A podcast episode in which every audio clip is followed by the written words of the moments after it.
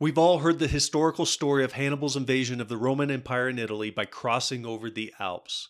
With what historians estimated at 9,000 infantry, 12,000 cavalry, and nearly 40 elephants, his journey over the Alps to surprise the Romans and avoid going through Rome was truly a daunting task. It's remembered as one of the most famous campaigns in history. There's a few things we can take away from this story to help us process how to approach mental performance, decisions in life, and determination. First, it needs to be noted that Hannibal did weigh the cost. He consulted the experts. He took inventory of what he needed to make the journey. He prepared his men and made a plan. Number two, he was determined and committed.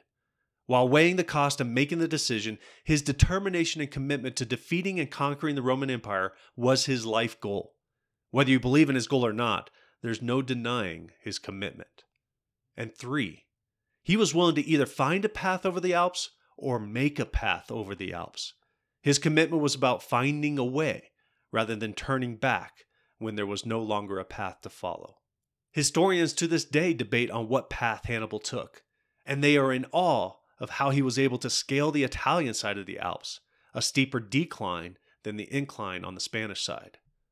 Let me ask you this What is it in your life you are willing to do what it takes? Are you willing to weigh the cost to achieve that goal? To find a path to your goal when the road seems to close in on you or you hit what seems to be a dead end? In my last episode, I talked about meditation, spending time with God, reading from His Word. Is that important to you? Are you willing to put in the time each day to grow closer to Him? If you play a sport, are you willing to put in the time to develop the skills you need to reach the goals you have? In your career, are you willing to dedicate the hours it takes to hone the skills and reach new levels in your profession? In your relationships with friends and family, fostering those relationships takes time and intentionality. Who are you investing that time in? You see, you need to inspect what you expect. If you expect something, inspect what you're doing to get it. Let me add a side note about this topic. There are times we weigh the cost and determine it's best to change course, to reshape our goal, or go in a completely different direction. You see, mental excellence is evaluating each stage of the journey and deciding the next action to take. So, regardless of your journey, remember what Jesus said I am the vine, you are the branches. If you remain in me and I in you, you will bear much fruit. Apart from me, you can do nothing. John 15, 5.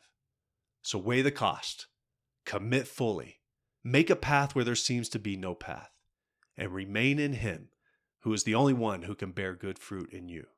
Carpe Eternitatem. I hope you enjoyed this episode of Holos Mental Excellence, dedicated to helping you glorify God at your peak performance, regardless of the competition, environment, or circumstances. If you enjoy this podcast, be sure to share it with someone you think will enjoy it as well. Make it a great day.